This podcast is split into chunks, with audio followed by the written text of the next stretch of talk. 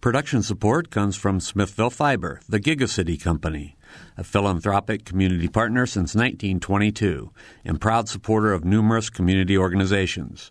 More information at smithville.com. And School of Public Health Bloomington, Public Health Reimagined, addressing 21st century health challenges with a multidisciplinary approach to disease prevention, health promotion, and enhancing quality of life. publichealth.indiana.edu.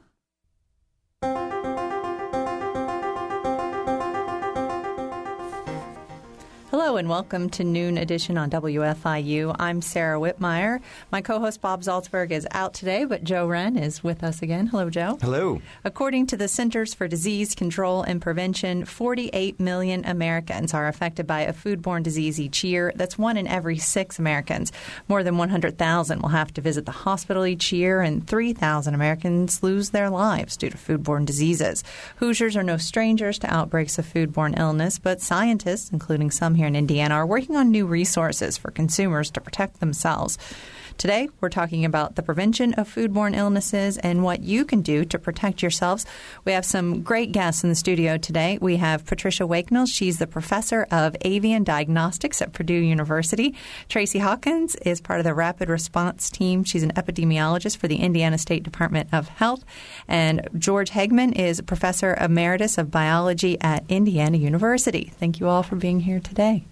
We invite our listeners to join the conversation. You can follow us on Twitter at Noon Edition or join us on air by calling in at 812 855 0811, toll free at 1 877 285 9348. You can also send us questions for the show at news at indianapublicmedia.org. George, I was thinking we could just start with you and you could explain to us are we actually seeing more foodborne illnesses or are these just being reported more frequently? That's a good point. Uh, probably some of it, at least, has got to do with the news and the reporting. The CDC, for instance, regularly gets out reports of the incidence of different kinds of uh, foodborne illness. Uh, in fact, it's a kind of a joke that's sort of a disease of the month club that they, they turn out. And if it's a slow news day, that's likely to show up. And some of these cases can be quite spectacular. Uh, they involve large scale recalls of food, pounds and pounds and pounds of hamburger or turkey or whatever. And uh, the consequence is that they seem to be more uh, frequent or more severe. Uh, but the probability is that it's about the same as it has been recently because the control of the distribution of food and its processing is pretty good. Okay. Patricia, I'd like you, if you can just talk about poultry in particular, and if you can give any sort of numbers about, the, I guess, the rate at which it's, they're contaminated or, or sick. Well, we have a pretty good uh, uh, regulatory system when you're talking about shell eggs uh, or eggs uh, in uh, in general. And in 2009, the FDA um, uh, developed a egg rule which is the Salmonella enteritidis, which is the most common of the salmonellas that we see in poultry. And anybody that is of a commercial scale um, is regulated. Where we're seeing the uh, uptake is um, in the popularity of backyard chickens and local eggs, local markets. And little kids go into Tractor Supply and they see these cute little chickens. And, you know, it's kind of hard to resist picking up a baby chick and kissing it. And uh, of course, I'm one of these people. I have two children of my own, and my eldest or my younger daughter, who's 30. Um, whenever we walk into a Rural King and I see these chicks in bins that are not covered, and I go rushing up to call the manager's attention to this, she just turns her head and goes, "Oh God, mom's on another on another roll." um, but the reality is, is that animals carry salmonella. Um, certain animals more so than others. Chickens uh, or poultry in general uh, turtles that we used to talk about years ago that have the salmonella um, from, and then the, the, increase in, in raw meat that we feed pets. And so the raw meat carries the same kind of risks um, that eating raw meat would be for us, especially ground meat of any kind. And so if you're handling that, giving it to your animals, and you're not cleaning up, that's another. Or if your dog or cat kind of kisses you on the face after eating, whereas in my case, when he has the dog has uh, cat litter on his whiskers and tries to come up and kiss me. So these are some things that we have to be careful about. Yeah, um, things you might interchange. not think about. You said several things I want to come back to before we do that, Tracy. I want to get you in the conversation here, but just from from your end, what happens when you find out that there might be some sort of uh, potentially contaminated food in the state? So we would look to see if there are any cases, anyone that has been diagnosed that would be a match. We would do a food history, interview them, gather all of the information of their past exposures, animals and food. Um, we might do a trace back on a common food item listed and issue a recall. Wow, that's that would be that would be really hard. It seems like almost looking like and looking for a needle in a haystack when you're talking about their whole food history. Um, it can be. Certain pathogens have a longer or shorter incubation period, so we kind of have an idea of which window to look for, um, and usually it's just within a few days. Okay. Why then, with some of these recalls, it seems like when we get them, it's, you know, maybe the recall comes out in July and it's saying if you bought this thing in April. So then, Yeah, that's a good point. So these investigations do take time. Um, there is lag time between when someone actually eats something contaminated. It takes a while for them to actually feel sick, and then it might take some time to go to the doctor. They're going to have to submit a sample that takes time to get processed at the lab, and then an interview must be conducted. And all of this adds up. So we go as quickly as we can, but inherently there's going to be some lag time. Okay, today we're talking about foodborne illnesses on Noon Edition. You can join the conversation at 812 855 0811. Uh, just uh, whoever wants to kind of jump in on this one um, in terms of just being the public, being a consumer myself. Uh, what what are some of the things that, that I guess I would need to do or I would need to think about, uh, especially now during the summertime when it's warmer out and we're doing more prep of food outside and, and, and on grills and things like that. I think probably the most important thing that anyone can do is to wash your hands properly in between the handling of different food products. Um, the USDA says that only 3% of the people in the U.S. know how to wash their hands properly. Uh, use soap, take at least 20 seconds, scrub it up good, and this is probably the one single thing that you can do to most protect yourself against foodborne illnesses and, and other kinds of problems like that. I'd like to mm-hmm. add on to mm-hmm. that. That's a good point. Um, the simplest way to break it down would be clean, separate, cook, and chill. So clean your mm-hmm. hands and clean surfaces, clean utensils. Make sure separate um, on the grill you have raw foods separated from your ready to eat foods and in your refrigerator and how they're stored on the picnic table, for instance. Cook your foods thoroughly. Get a food thermometer. Cook the meats to the recommended temperature, um, and make sure your foods are promptly refrigerated. If you leave your food out several hours for a picnic, it's best to just discard it. When in doubt, throw it out. Yeah, what what is that length? Because I know during these times, you know, you you set out the buffet and it's out, and you kind of forget about it. Yeah, it's it's true. Um, I would recommend. I- I think the FDA and CDC say two hours. Anything longer than 2 hours outside in the summer temperatures is probably best to discard it. Wow. You've got to have tips on just in particular with chicken. Well, any ground meat um, should be thoroughly cooked because the the organisms, E. coli, Salmonella, Campylobacter, they will all be on the outside of the meat, and when it's ground, now it's on the inside of the meat. So if you're searing a steak, um, then you're probably okay. If you are eating a hamburger or a turkey burger, um, you need to be very careful about cooking it thoroughly through. And I know that everybody likes their medium rare burgers, but I'm one of those weirdos that has it cooked until it it doesn't look like anything I can recognize. um, and the other I think is important is the separation. And when you're using utensils um, for a spatula, and if you're cooking a burger or a turkey burger on the stove, and uh, and you go and, and flip it, then the raw meat side that has touched that spatula that has to be then changed to a different one for the cooked meat side, uh, and that's something that my poor children have lived with um, from the very beginning. And we actually have a, a new wave going around. I've seen three cases here in Indiana of um, co-feeding. Co-feeding seems to be a popular amongst uh, maybe people who are raw, raw milk or, or et cetera um, people, and that is sharing the instruments that you use to feed yourself with your animals and back and forth. And so I've had one of the cases involved a person that was um, uh, immunocompromised, and she had indoor house pet chickens as well as cats. And she was using a um, little eyedropper to feed like a treat to the cats, then to the chickens, and then to herself. And that I can't think of anything worse um, because sharing of bacteria, uh, the the idea behind this is that sharing bacteria with your animals would make you healthier because you have the same bacteria. And in fact, that's not true. Um, she got a disease called Pasteurella, which is carried by cats. Actually, it's carried by rodents, and anything that attacks a rodent, such as a cat, can get it. It can be passed to chickens, and it can be passed to people. Um, so if if that's something that you've heard about, I think I would back away from that pretty quickly. And I think you answered a question I had too about why when people order rare or medium rare steaks, and that seems to be okay, it's because it's not ground. Yes, because mm-hmm, you're trying to get rid of any contamination that's on the outside. And in reality, we we have a responsibility to keep our food safe just as much as the companies that produce the food, because much of the food is produced as best as we can, but we carry bacteria our pets carry bacteria. Um, bacteria is pretty much everywhere. And so um, we have the best food system in, in the world, really, for checking for um, agents.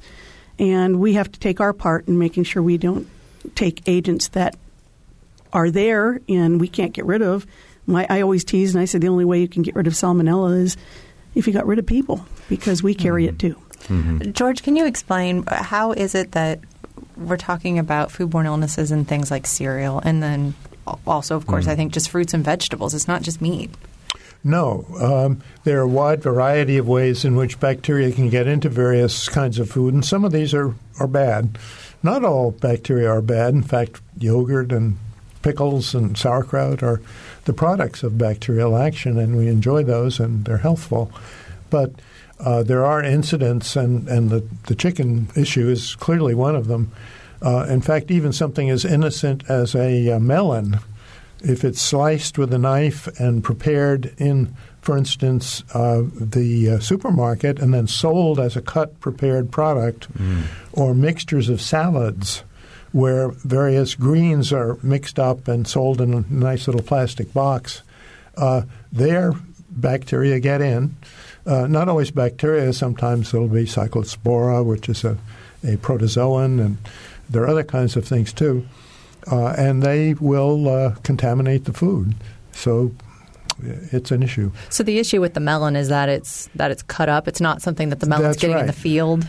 Well, the you know the birds flying over the field and pooping on the melons, and there are various animals running around in the field, and farmers fertilize their field with manure, and you know there are lots of ways that you can get bacteria that are not uh, good to have in your mouth onto the melon, and if it's not cleaned and it's sliced in a way that uh, is not very careful and it's left to sit around for quite a while, uh, bacteria grow very fast. Uh, and you can get uh, some serious infections in that way. Okay. Does the state work with with farmers on how to how to avoid these kind of things? There are many partners involved in okay. food safety, yeah, all the way from the local level up to federal level. It's like an extension office or, or something like that. Mm-hmm. And did I hear where some of the larger grocery chains now are not selling cut fruit just to try to limit that type of contamination? There was a voluntary recall issued by the supplier. Um, that those products are no longer on the shelf. All produce grown in Indiana is safe. That that's not where the issue was, but that investigation mm-hmm. is still very much active. Mm-hmm. Okay. I want to ask you, Patricia, just particularly about eggs. So, um, for people who eat eggs, how can they how can they trust that they don't have salmonella? That it was, I think it was Rose Acres where we had that huge right. mm-hmm. recall. They have a lot of facilities here, but that was out of a that was one on the East Coast, I think, though, right? North Carolina. North Carolina. Mm-hmm. Okay. And we test for Salmonella enteritidis. All commercial poultry eggs are tested, or the the chickens are actually. We we test the facilities that the chickens are in, and then the we know that if the facilities are clean, then that means that the eggs that are coming out of those chickens are clean. Um, this is one we don't test for. It's not one that's really common um, in poultry. So If we went to testing for every single agent, it would be prohibitive um, for us to be able to uh, to do this.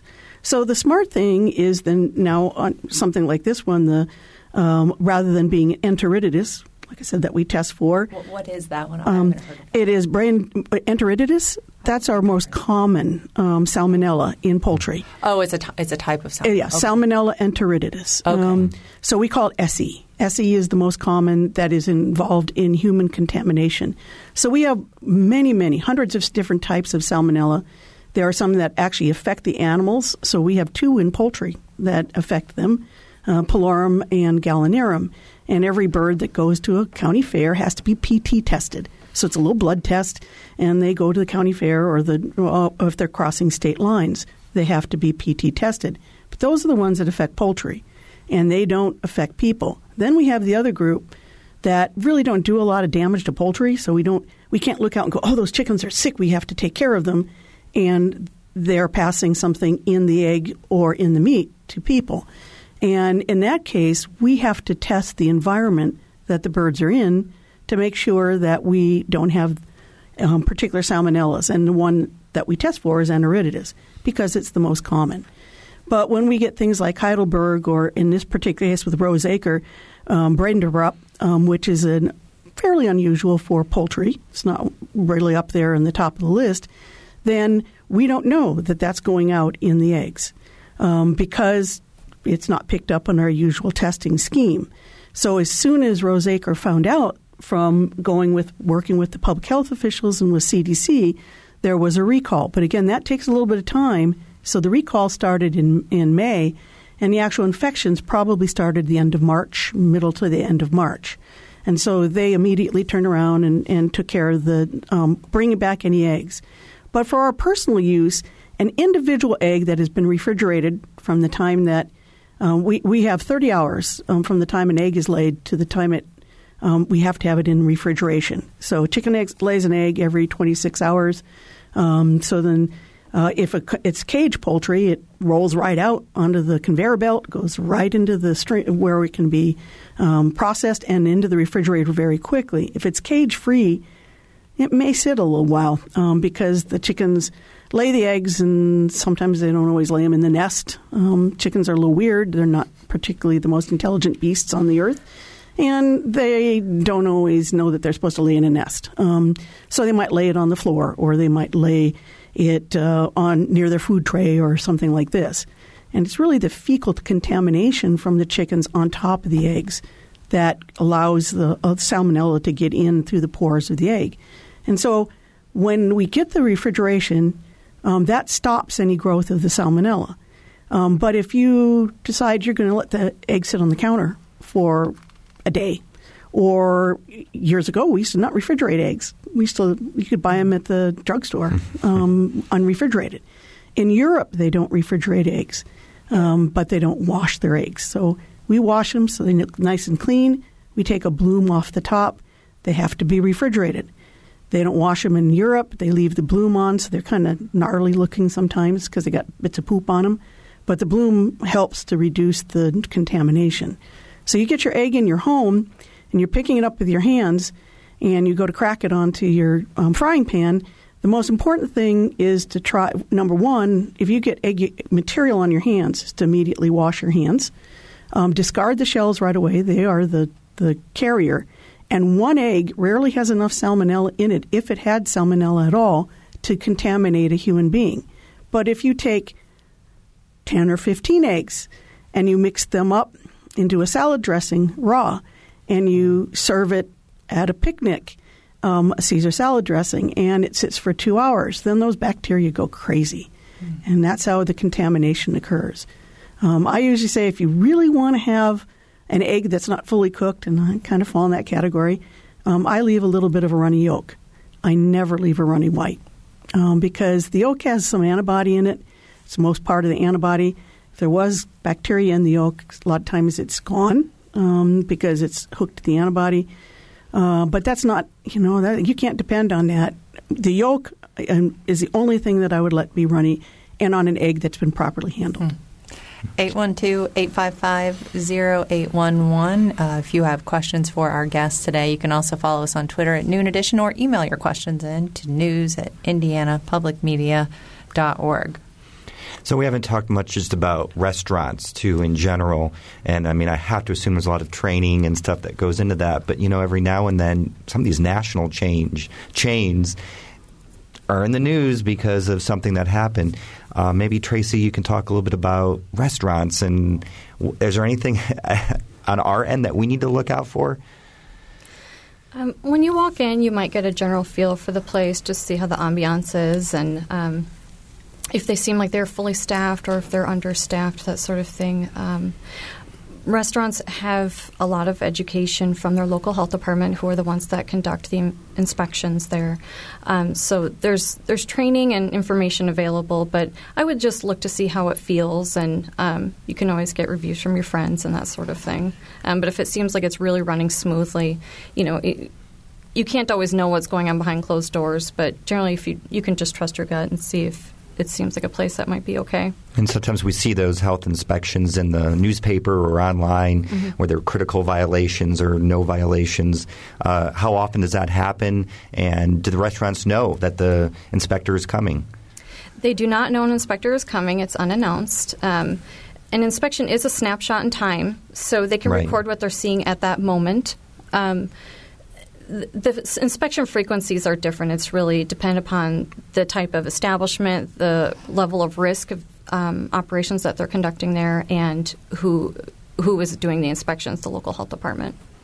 I'd like to uh, speak up as a member of the Monroe County Health Board. The the board is really the front line of defense regarding the local restaurants. They're involved with the plan reviews for building the restaurant, how the kitchen is constructed, um, they check the construction once it's done. They do complaint investigations. And finally, uh, inspections. We have about 100 a month here in Monroe County. Um, and some of the complaints can be immediately fixed if it's a relatively minor thing, but others can be much more serious, and uh, these are all dealt with uh, according to the, the rules. So the Monroe County uh, Health Board has or health department has a, a, food section which does this inspection, and they're the guys who are the first on the ground when it comes to ensuring that the restaurants are clean and working properly.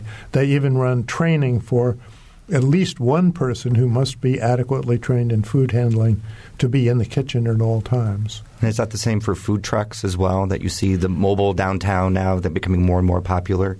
Food trucks have uh, slightly different rules, but yes, basically mm-hmm. it's the same idea. They must have cleanable surfaces, they must have an adequate number of sinks, and deal with foods in the proper way with respect to temperature. Keep cold things cold, keep hot things hot, and handle things with hand protection, sometimes hair and mm-hmm. and and uh, other kinds of protection as well. Does so, the health? Oh, I'm sorry. Go ahead. I'll no. finish. Well, does the health department do they also investigate things like the salad bars and stuff that we see at grocery stores? Any place where where food is prepared and sold to the public, even okay. little places where all they've got is a coffee pot, and you can get mm-hmm. a cup of coffee. They're still subject to inspection as a public food dispenser and seller. Okay. Today on Noon Edition, we're talking about foodborne illnesses. We have Patricia Wakenell here, she, uh, the professor of avian diagnostics at Purdue University, Tracy Hawkins, a rapid response team epidemiologist for the State Department of Health, and George Hegeman, you just heard speaking there. He's the professor emeritus of biology at Indiana University. We're going to take a short break, and when we come back, we have a lot more to talk about about foodborne illnesses. We'll be right back.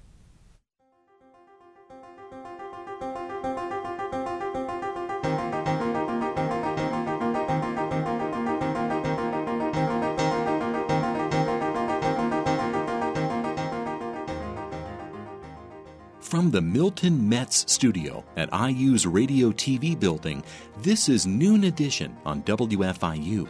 Production support comes from Smithville Fiber, online at smithville.com, and IU School of Public Health Bloomington, online at publichealth.indiana.edu. WFIU News covers South Central Indiana and the state throughout the day at WFIUnews.org and on Twitter at WFIU News. You can watch unfiltered video of breaking stories on Facebook Live.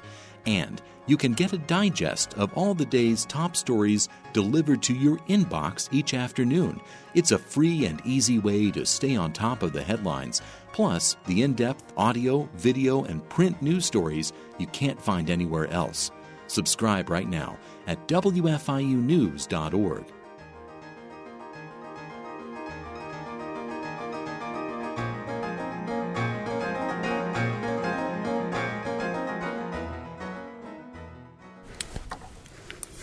Welcome back to Noon Edition. I'm Sarah Whitmire with co host Joe Hren today.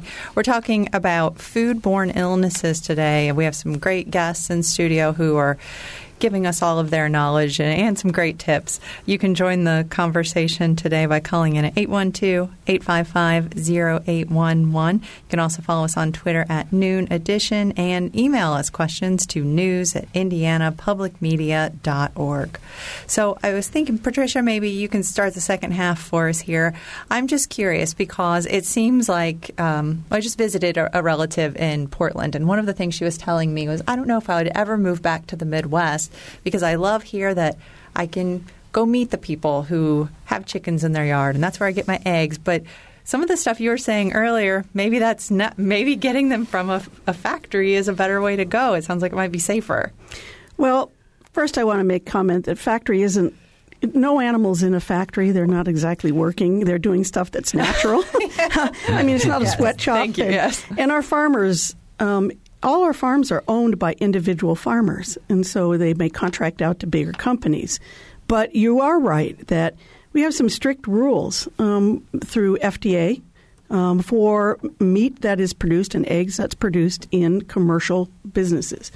But when we talk about small local operations or somebody's backyard chickens, we don't have um, the same kind of rules that apply. That doesn't mean that the eggs or the meat is not as good. It just means it hasn't been tested. And that means that you have to have extra caution. The people who work um, or have the farms, there's at least in Indiana, we have a really good option. Um, the Indiana State Poultry Association actually uh, will test uh, eggs from small producers, 12 eggs, called the T12 program. And they test not only for salmonella, but for diseases of birds, mycoplasma, being one that's very serious in birds, um, and uh, also with uh, avian influenza, which we've had here in Indiana. And there's no charge for this. They actually even send you the box, um, so you can look them up. They're on the Purdue campus, and so that you can look up their website and find out how to get the box. That gives you a once in a year look at your poultry as whether or not they have salmonella. But it's a nice thing to have handy um, because when you get a when when you go through the um, the egg commission because you have to have that to sell eggs. They're only looking that you actually handled them properly from the time that they were laid until the time you put them out in front of your farm or you went to a farmer's market. They don't look at whether or not there's any disease um, in those particular foods or etc. So the same caution that you would use. Another caution that I have for people who, who and we go out and do farm visits um, actually for no charge, again, paid for by the Indiana State Poultry Association because I train senior veterinary students in how to handle backyard chickens. And we go out and look at farms, and one of the specific things I look for is there's anything on that farm that could potentially harm the human that is consuming the egg. And an example is lead. Um, we've had three cases in Indiana of lead poisoning in children um, that from eating the same eggs off their farm on a daily basis and some of the things you look for is chickens will eat anything. They'll go after, well, each other. Um, they'll go after you, um, but they'll also go after paint chips. So if you have lead paint, they'll also um, kind of like a if you have oil dripping out of a, an old tractor, let's say, it's kind of like a, a, nip of water, which we use for chickens. Um, they see this nice shiny droplet, and they're going to go for it. Um, they also like beer, which is another thing that we won't harm the eggs, but uh, is an interesting factor. So uh, remember that these are animals, they'll eat anything that appears to them attractive, um, kind of like a dog, which will eat anything and then decide later if it's food. Um, so be careful with your handling. Be careful, and if you are curious about testing, um, we have that advantage here in Indiana. What What if you do get? I mean, what I guess besides just being ill, like are they all flu symptoms? If you are poisoned by food, is that kind of the? Well, that can depend a lot on the actual nature of the agent that produced Okay. the food poisoning. Uh, most things you just have a j- gippy stomach and Yeah. you feel like you're maybe going to uh, vomit. Sometimes Right, there's right. diarrhea. But a few agents will get actually through the intestinal tract and into the body, but they're pretty rare. Mm-hmm. But some of those are the, the nastiest ones. Things like E. coli, which has been in, in the news uh, lately. E. coli 0157H7, it's got a license plate. And also uh, toxoplasma. Um, some of the salmonella will get through the, the gut and into the bloodstream and make big problems. Um, Clostridium occasionally. Uh, but mostly this affects people who are of compromised immune status, older people, pregnant women, very young kids. Uh, that's a sort of uh, uh, group that is most affected by foodborne illness in a serious way. I wanted to also ask um, about power outages this time of year as well. I, I, I would assume rest well maybe not all restaurants but some of them the bigger grocery chains might have some backup generators to keep the basics going but not everyone has that what happens when people lose power and they can't keep their food cold Well, we heard earlier, when in doubt, throw it out. right right Uh, FEMA has a very good website which actually discusses this particular issue, specific kinds of, of foods and how long they can be uh, without refrigeration. Meat, fish, uh, egg dishes, things that are, are pre cooked and mixed, all of these are very dangerous. Things like bread or, or, or fruit uh, in, in frozen form are probably not. But you have to be cautious, and it depends on the specific case and how long it's been thawed. Mm, is that still kind of the two hour rule for that i mean it's not outside but is that for a power outage Yeah, it, it depends. I would agree with everything you said. If if something is frozen, you might have more time. Um, realistically, a restaurant should not be operating without electricity, without water. Those sorts of things are basic to keeping the business going. But you can maybe keep some things going if they're shelf stable and you're still able to wash your hands and wash utensils and th- things. Are there are there common foodborne illnesses in addition to some of the ones that we've already been talking about that you see pop up more frequently in Indiana? I wouldn't say Indiana specifically. Some of the most common foodborne illnesses are norovirus, which can be spread person to person. That's a lot of our cases are actually they catch it from another person rather than a food or maybe an ill food handler. Um, so it's important to not work while you're sick, handling food, even for your own family or in a restaurant. Um, salmonella is another common one. Campylobacter is a common one. Do you see more instances of foodborne illnesses this time of year during the summertime? We can certain pathogens, yes, with the outdoor cooking and that sort of thing. Um, some some of the more person to person pathogens get real common around um, when school starts and Christmas and those sorts of things. But some of the summer ones, certainly, yeah. Well, and, and just because it was in the news lately, the hepatitis A outbreak that we've heard about in Ohio, Kentucky, and now Indiana, is that something that can be transmitted through food? There is a a low risk, but yes, Okay. if someone is ill with it and they are handling food, there's a very low risk. But there there are other factors to consider with that. That person must be experiencing diarrhea, have poor hand hygiene, all sorts of issues. It, it's very rare to get it from someone who is not actively very sick in the illness at that moment. Are they handling ready to eat foods, or is it food that's going to be cooked? That sort of thing. There's a lot of factors taken into account with that. Did you have something to add to that, George? No, I think that's a, a very good summary of the hepatitis. Well, issue. with hepatitis, I'm curious though because it does seem like at least the cases here. I mean, I think there were there were a couple in Lawrence County, um, and then further south, I know there were several more. But it was with some restaurant workers. So is that is that just a coincidence? This this outbreak is being spread by other behaviors, not by food handlers. Okay. They happen to be food handlers, but it's other behaviors that are actually the risk. that are driving. Yeah. Okay. Today we're talking about foodborne illnesses on Noon Edition, safety tips, all sorts of things. 812-855-0811 if you have a question for our panelists. You can also send us questions to news at indianapublicmedia.org. Patricia, I want to ask you, eh, do these big bigger egg producers do they actually vaccinate Oh yes. Oh, so that is a thing. Oh, okay. yes. I didn't want to ask the really dumb question. but- No, um, vaccination for poultry is extremely important uh, because you have a lot of chickens in um, uh, in together, and of course, chickens like being together. If you ever go to a cage-free operation, and I always laugh because the the qualification is always well, a chicken should be able to stand up and spread its wings and not touch another chicken. Well, if a chicken can't touch another chicken, they're a depressed chicken because they are a prey animal and they want to be in a group because it's the one that's out of the group that is the one that's most likely to be predated. Um, so it's a um, it's a it's a you know this is a, a common uh, misconception. Chickens. You don't really want to have a single chicken unless uh, we mentioned Elvis the rooster, who uh, was my oldest chicken I've ever seen at 17 and lived as a house pet. Um, but uh, these are, are behaviors that are, are normal. And the thing that I, when we were talking about risk factors and, and how you handle, um, I'm actually a cancer survivor. Um, so I changed a little bit of how I handled animals um, as a veterinarian um, when I uh, finished my chemotherapy. And I think we all have to think about what our risk factors are. And some of us will take a risk. So, technically speaking, um, I'm not supposed to have pet animals at home, but I have cats and a dog. And I'm not supposed to sleep with them. The cats sleep on my bed. Um, but I take that as a conscious risk.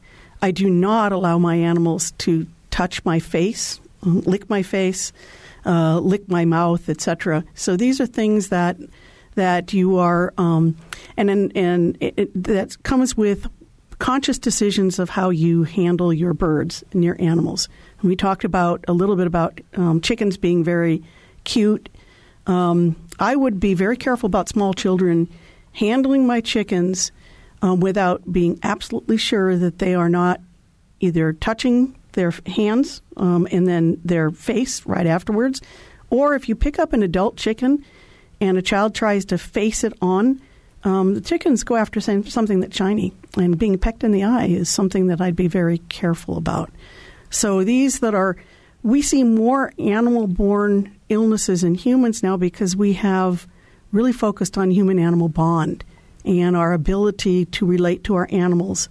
Um, so we have clothing for chickens, and we have um, little bonnets and, and, and coats and diapers and all kinds of things like you can dress up a dog or a cat. And, and that's pretty cool.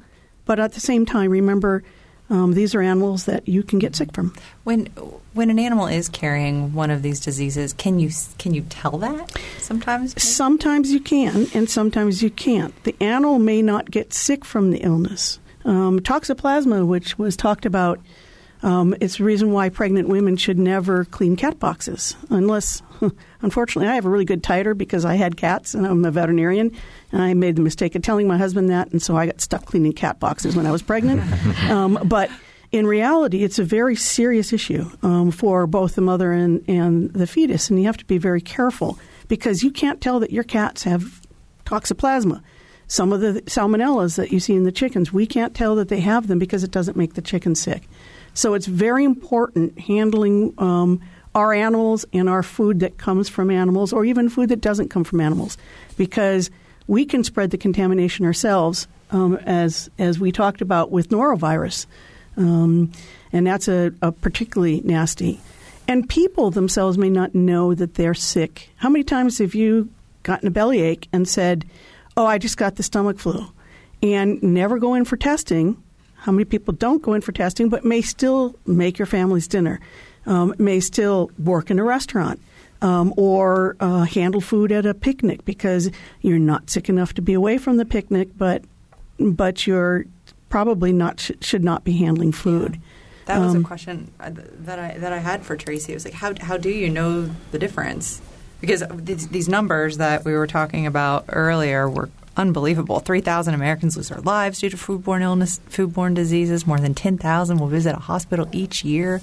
But I mean, So, yeah, you brought up a great point. It, you should not be working with food whenever you're experiencing vomiting or diarrhea, regardless of the cause. Um, at home for your family or in a restaurant. Our local health departments do provide guidance to all of our restaurants. Um, employees, there's specific symptoms where they should be excluded or at least restricted, not handling food, maybe doing something else, taking out the trash, washing the floor, etc. Um, and so every restaurant will have someone in charge in place, a restaurant manager. They have that documentation posted up. Okay. But but I guess at, at home, if, if you do have a stomach bug, I don't know, mm-hmm. George, maybe feel free to chime in here. But is there anything where you should think this isn't the flu or this isn't just a 24 hour bug? Well, if something causes a fever or it lasts for a period of time, you should be very careful and consult medical authorities about the situation. What about the whole? and Just talking about this reminds me of more of the, the increase of organic foods and more local. Um, is does that contribute to the increase of foodborne illness that we're seeing more of an organic push of food, or no, or, or or would it be the opposite? I think all food is held up to the same standards, the same safety standards, organic or not. One of the confusing things is that there are a lot of different agencies involved with the, the control of foods at the sort of wholesale distribution level. For instance, uh, we've we've heard that the FDA deals with the chickens, but the USDA deals with the other components of a chicken salad, and uh, the consequence is that there's some disconnection here, and sometimes the communication might not be good. On an international level, there's an outfit called InfoSan, which is the International Food Safety and uh, uh, um, Authorities Network, InfoSan. This is a combination of the WHO, the World Health Organization, and the FAO, the Food and Agricultural Organization of the UN. And they have an international uh, group, which is becoming more and more and more important as we trade foods around all over the globe, to help the individual countries' uh, health authorities trace food epidemics and problems of this kind, so that it's not just local food departments or USDA, FDA. It's it's an international effort that that helps keep us free from uh, foodborne illness. Are foodborne illnesses more prevalent in the U.S. than in other countries? Or do you have any Actually, a little more than some, and not as much as others. uh, we're we're a little lower than Australia and France for reasons that I don't understand immediately, uh, but we're a, a whole lot less than the less developed countries uh, in terms of foodborne illness for obvious reasons: the absence of refrigeration and and hygiene processes in general. But uh, there is a process, an overall process called the uh, hazard analysis and critical control points process, which can be used to look at any process in which a raw material, like a vegetable or something, is being used as a foodstuff, to trace its track from the field to our tables to see exactly where there's a possibility for contamination and to focus on those points. And, and you can probably uh, particularly help us out with that kind of treatment. It's different for different kinds of foods, but it, it really does uh, help to focus on these critical points. It's like a food history of. of Exactly. It's a kind of a case history for each food, and then you can say, well, gee, there, everything's getting mixed up together. Maybe that's a point we really ought to look at to see whether everything's clean uh, or there's some stage where a washing process occurs. Is a disinfectant used or not? Is it just soap or, you know, just water? and that's something you look at when somebody gets sick. You, you are So uh, yeah, and it, at a restaurant level or even a wholesale distributor or something, they're going to find specific risk factors, like you said, and then specific ways to control that and have documentation and plans and SOPs, that sort of thing. Um, for us, it, when we have, we may get a report from a doctor that someone was a confirmed diagnosis of a reportable illness. We may receive that information through complaints by citizens. Um, there's a number of ways to get the information, and we will do an interview. Um, each pathogen has its own specific interview with specific um, exposures. There's also a general foodborne illness interview if someone is calling us and saying, I am sick, but they haven't been diagnosed with something yet. And then we'll work backwards in time, find out their exposures. If they do match someone else anywhere in the country, we can find that and try to find the common exposure exposure. So, if you are experiencing symptoms, I mean, if you just go to a your family doctor, you don't have to go to the health department or something, right? Like your family doctor can then sort of start this whole process if it oh, or how does that work? If you are ill, I would recommend seeing your family doctor, and um, they may collect a sample from you, stool typically, um, that may be sent to the state public health laboratory where it gets analyzed, and then that's how we can confirm what illness you're actually experiencing and is it the same as anyone else. Okay. Um, with some of, I'm sure it's different depending on the foodborne illness we're talking about, but can you cook these things out? No, George, your face. Well, yes, uh, the cooking is a very important process uh, to keep the the pathogens uh, out of your food because it kills them. Viruses and bacteria, fungi, protozoa are all susceptible to to heat killing. Uh, some bacteria make spores, and those are a special problem. Uh, Clostridium botulinum, for instance, will make it through home canned beans often if you're not careful enough to follow the instructions, which uh, you can learn the proper instructions from the uh, uh, extension office and, and Purdue. Uh, and they have good, careful instructions on how to do home canning tomatoes, acidic fruits, you, you can be a little, little more uh, cavalier about those. They don't need quite so stringent control over the, the process. But yeah, cooking and heat are the friends of, of, of food health. Mm-hmm. Uh, and also, just the opposite, keeping cold things cold after they're prepared is a very important issue. That's why a food thermometer, as we've already heard, is, is a handy tool. Okay. So there's a big prominent one, but we don't. We have a really good testing system here in the U.S. But mad cow disease, um, it's a prion disease, and it uh, it cannot be killed um, by cooking. So this is one that um, we have. We actually do with the HACCP. We have trace back that we can actually trace back to an individual animal. Uh, if you're talking about beef cattle, um, an individual farm, if you're talking about poultry. You know, when we have a million and a half chickens on a particular farm, you can't go back to the individual chicken, but we can go back to the individual house and know which, and even within the house, uh, let's say it's cage chickens, we can tell which bank of chickens um, has been affected. We do this a lot with avian influenza and others, so we can uh, do trace back. Um, so it's a a very important thing being able to keep records um, of uh, animal identification, uh, individuals, if you're talking about larger animals, um, and groups uh, identification um, in order to know where our food comes from so that if there is a trace back, we know particularly um, what individuals are involved.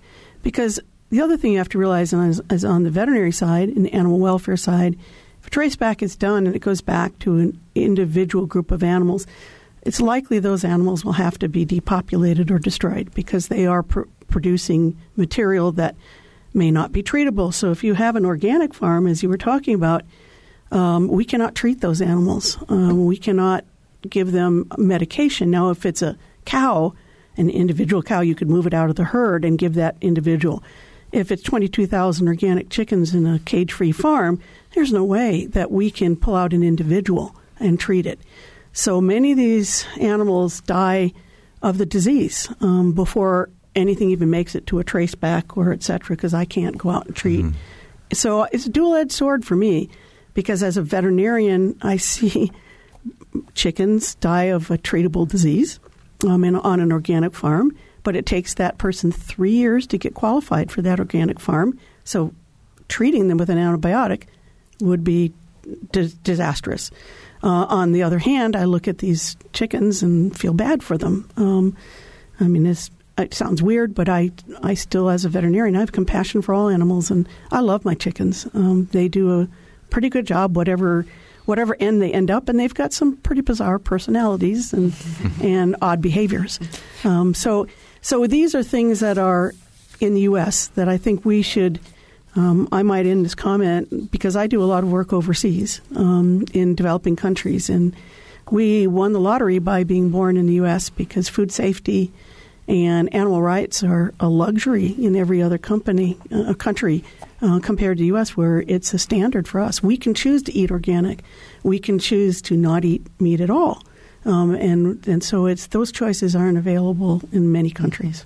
We only have a couple minutes left, but again, this might be the dumb question, but is there any way that you can see any of these diseases in your food or taste any difference? the smell test never works. yeah, that's that's a good point. You you sometimes if something is so bad that it smells or is slimy or it's got fuzzy things growing on it, you know that's got to go. I mean, that's this is the refrigerator stuff in the back, right? right. Yeah, but I see uh, college students that eat that. well, yeah.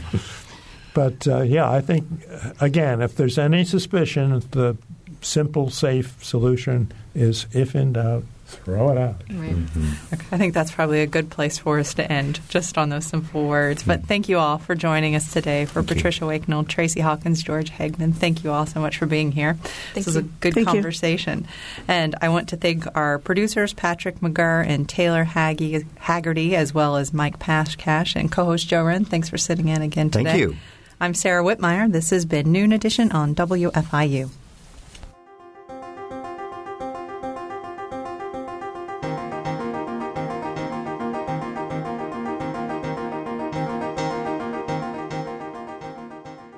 Edition is a production of WFIU and the Herald Times.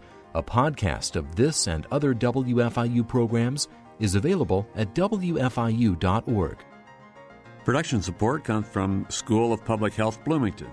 Public Health Reimagined, addressing 21st century health challenges with a multidisciplinary approach to disease prevention, health promotion, and enhancing quality of life. publichealth.indiana.edu and Smithville Fiber, the Gigacity Company. Fiber Internet, HD, and digital IPTV in southern Indiana. More information at smithville.com.